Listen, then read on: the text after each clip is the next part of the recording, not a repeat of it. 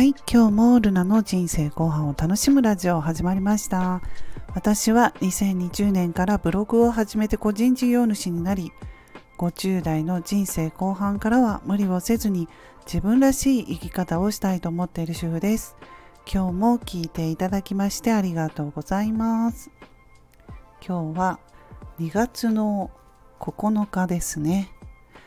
えー、私は今あの病院からこれ収録しているんですけれども2日前にね息子があのちょっと入院しまして入院したと言ってもあの目のね物もらいまぶたに出来物ができたのでそれをあのちょっと取るというねまああの手術で言えば簡単なものなんですけれども日帰りで大人だったら日帰りでもする人がいるらしいんですがまあ、息子の場合はちょっと両目にできたこととか動くと危ないということで全身麻酔でねやってもらうということで、まあ、昨日手術しましてあの無事に終わりましたので今朝あのもう家に帰れるんですけれどもということでちょっと付き添いをしていましたのでね病院からなんですけれどもはい。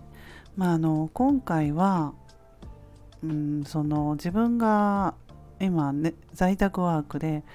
ネットビジネスということをブログ私まあスタイフ Kindle とやっているんですけれども、えー、2月でねブログ3年目に入ったんですよね私。うん。2020年からですからね。3年目に入りましてまああの、うん、おかげさまでね成果というのはまあ出ましたね。2年間やって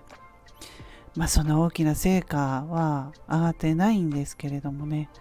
まあ、それでもはい。少しでも成果が上がったということでこれは継続できてるしモチベーションが続いてるんですけれども。でも3年目になったということであのもっとちょっと収益上げていきたいなというふうには思ってるんですね。家にいながらでもパートぐらいの収益は欲しいと思って今は考えています。でなのでどうすれば成果が上がるのかというところでね考えたりするんですけれどもうんあのまあ今までもチャレンジチャレンジと言って行動しながらその都度ねダメなところは改善しようと思って考えてきました。うん、あの成果が上がると改善して成果が上がるとやっぱりねモチベーションが上がって継続できてるんですよ。うん、時間がねでもね時間がかなりかかってそしてあの労力もすごくかかってやっと成果が出て、まあ、それが例えばブログとかでもうこの2年やって数百円の成果が上がったとしても2年やっていろんな時間をかけてそれだとねモチベーションは続かないしまあここまで継続はできてないはずなんですけれどもやっぱりね2年間やったなりの成果が自分の中であこれくらいはっていうのがねあるので継続できているんですよね。うん、でそれがもう何年もやってやっと数百円とかね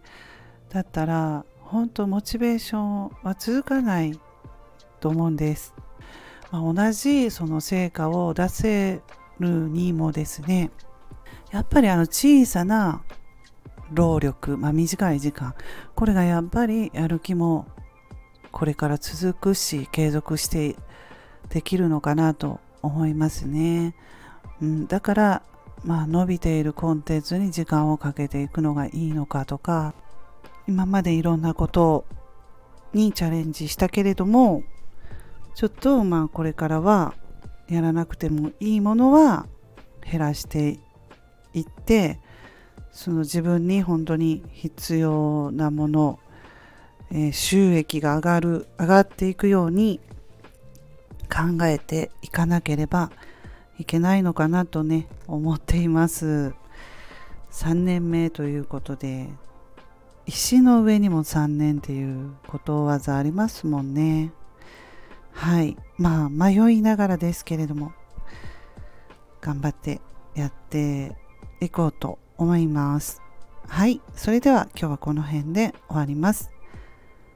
また次回の配信でお会いしましょう。ルナでした。